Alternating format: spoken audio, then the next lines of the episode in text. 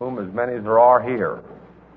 And on November, on April the 19th, 1943, I had none.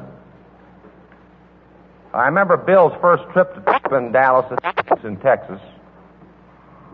And we worked very hard for about two weeks. I mean, about two months for his trip down there. And we kind of looked on Bill at that time as being the head man from the home office.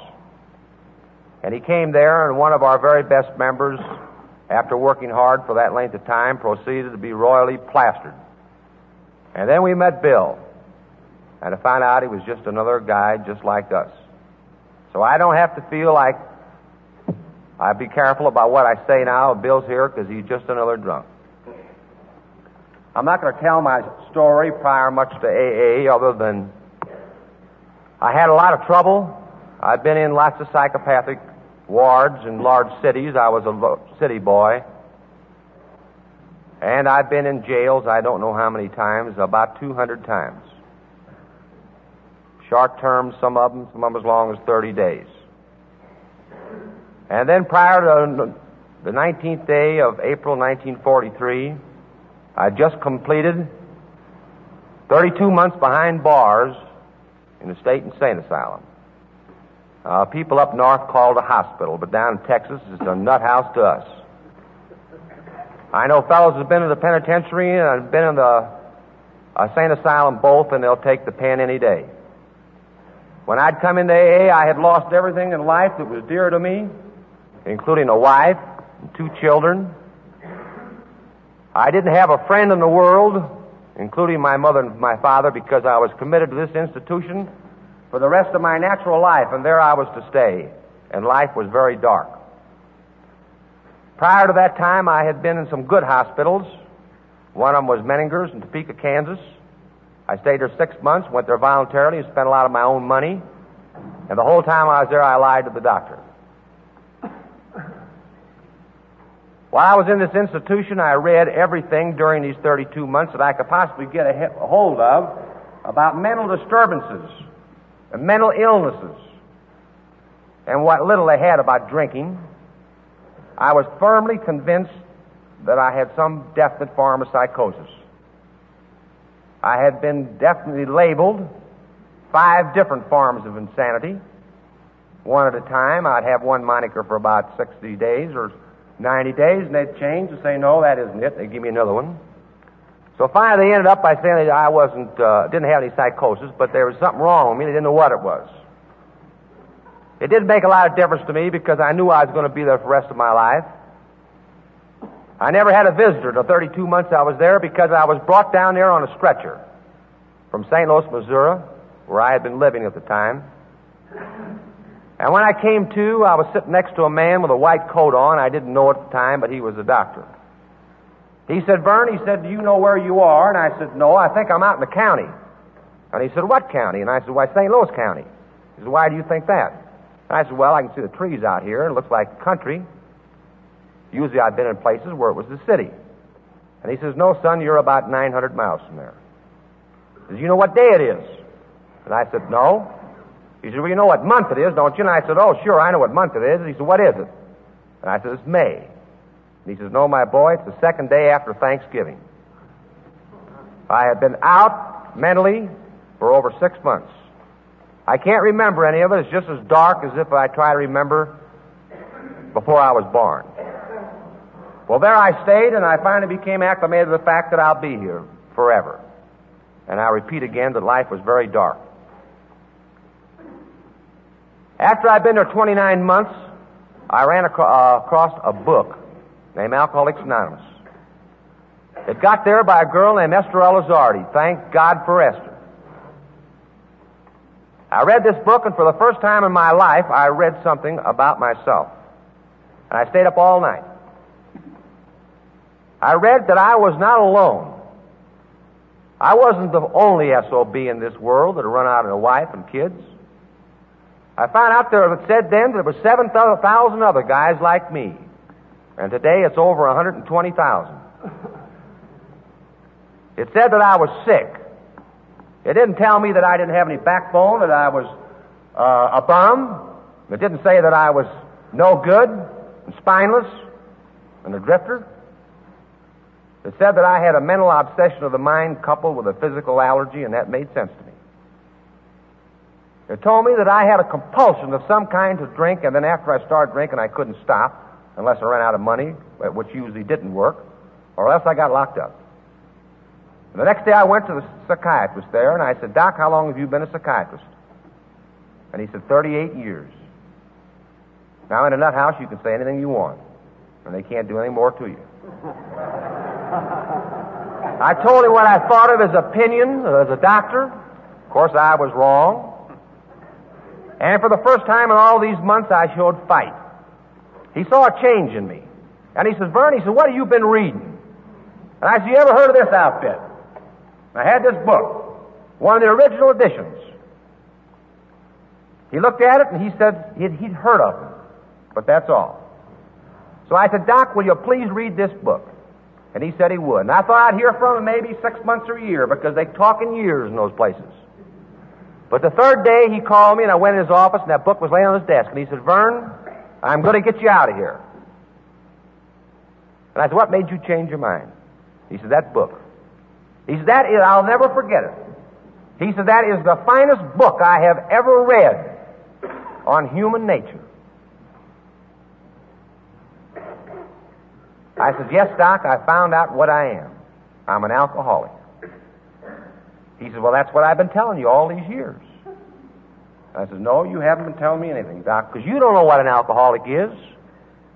You haven't ever bent an elbow over a bar and drank yourself into oblivion. You've never gone in a hotel room and locked yourself up and knocked yourself out. The only thing you know about alcoholism is what you read in a book that was written in 1911. You don't know what I think about, what my dreams are, about the terrible sense of guilt that I've always got, about something that I haven't done, but I don't know what the feeling is. So how can you help me?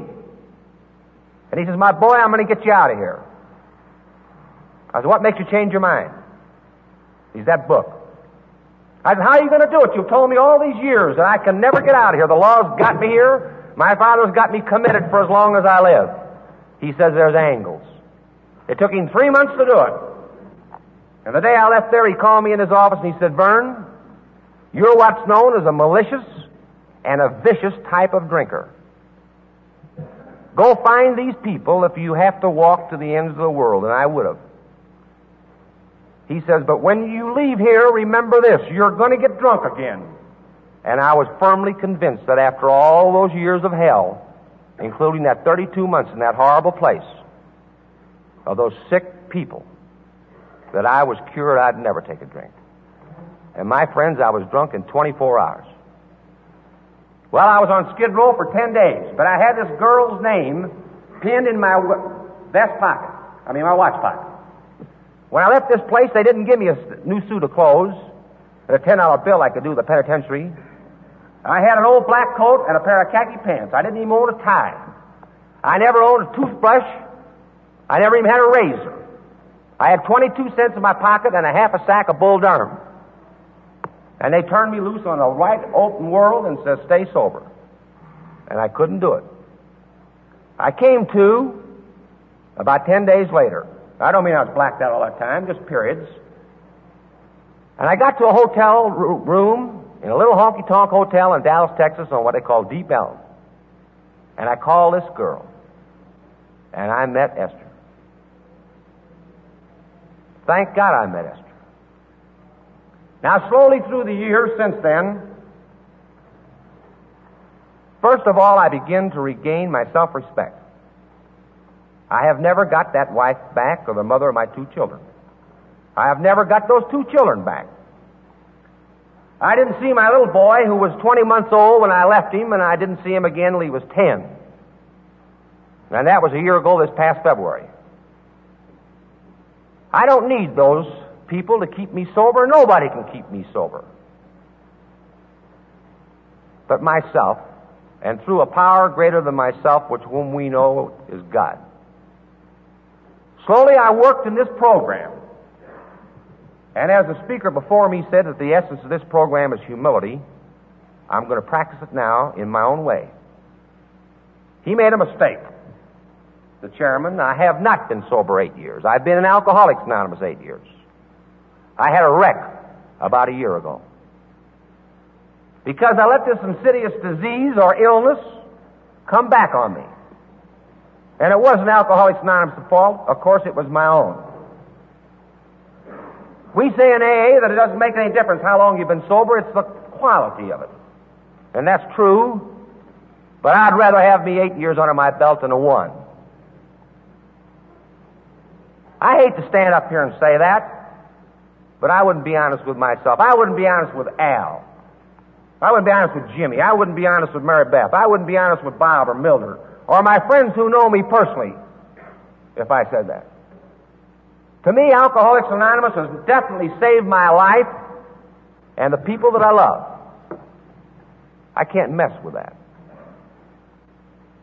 Through this program, which to me is just a way to live in a normally contented, and I'm happy most of the time. These are things that I found in life that I never had prior to my drinking. During the 30s, I was in St. Louis what is known as a playboy. And if you don't know what a playboy is, Jimmy Meek says that's a tramp with money. And that's what I was. But I lost all that. Now, in the past few years, I have regained, first of all, my self respect. I have more friends than I ever had in my life. And they're the kind of guys and gals that will stay with you, even whether you're right or wrong. My mother and father now accept me. And above all, I have a faith and an understanding in my own way of God that I never had before. That's the thing that the doctors can't give us. And with all respect to the clergy, and I know that Father File will be the first one to agree with me, they couldn't help me until another drunk like myself came to me with this message and delivered it. This girl, Esther, last Wednesday had her 10th birthday in Dallas. How many thousands of people are dry as a result of Esther's work? I don't know. And there's hundreds of good Alcoholics Anonymous members who carry the message every day as a result of her work. Those are a few of the immaterial things that I've gained. A few of the material. When I left St. Louis on a stretcher in 1940, I was with one of the largest life insurance companies in the world, the Connecticut Mutual. And when I left there, they were through with me for good. After 10 years to the month, I was back with the same company. I went up to the home office in Hartford, Connecticut a year ago last February. And that's the first time I saw my little boy in almost 10 years.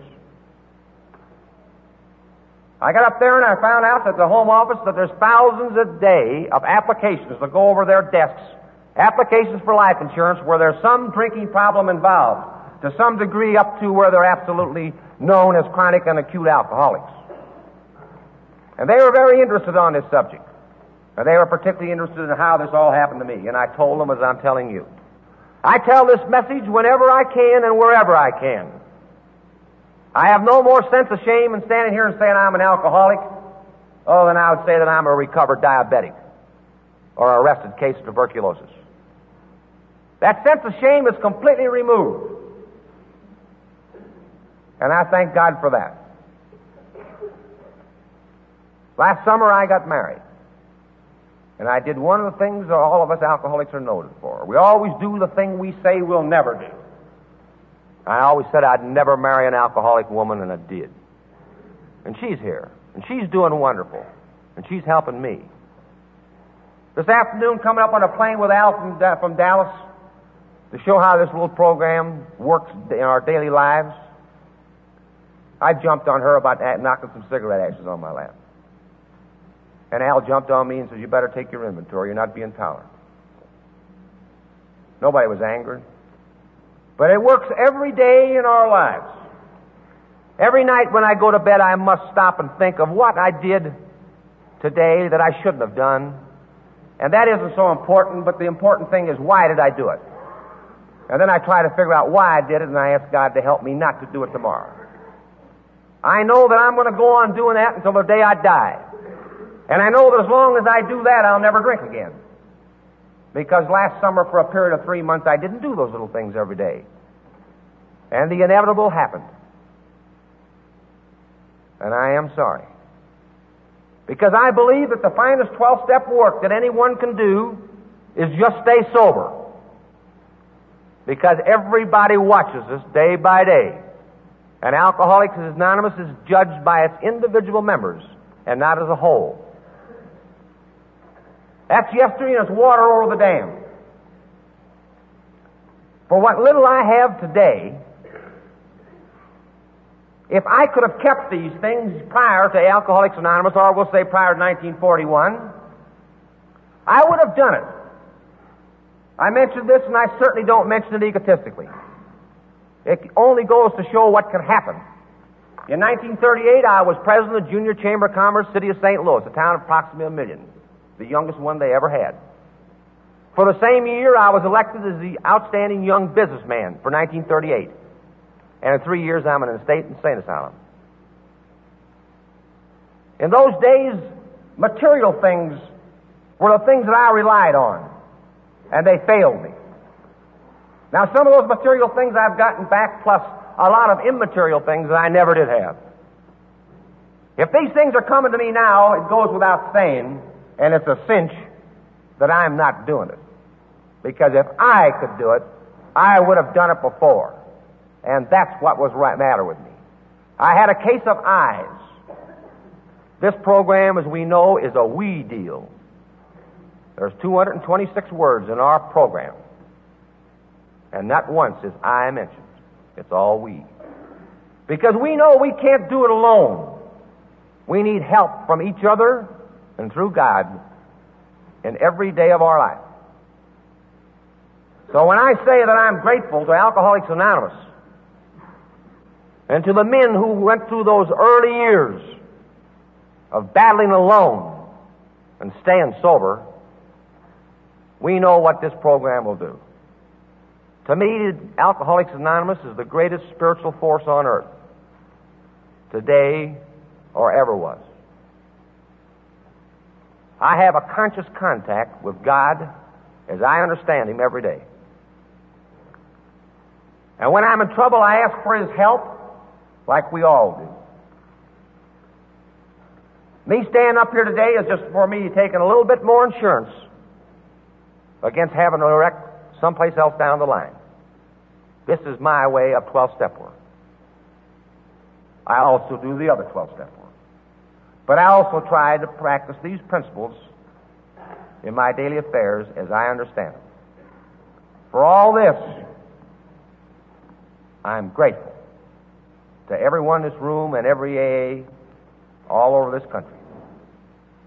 Thank you.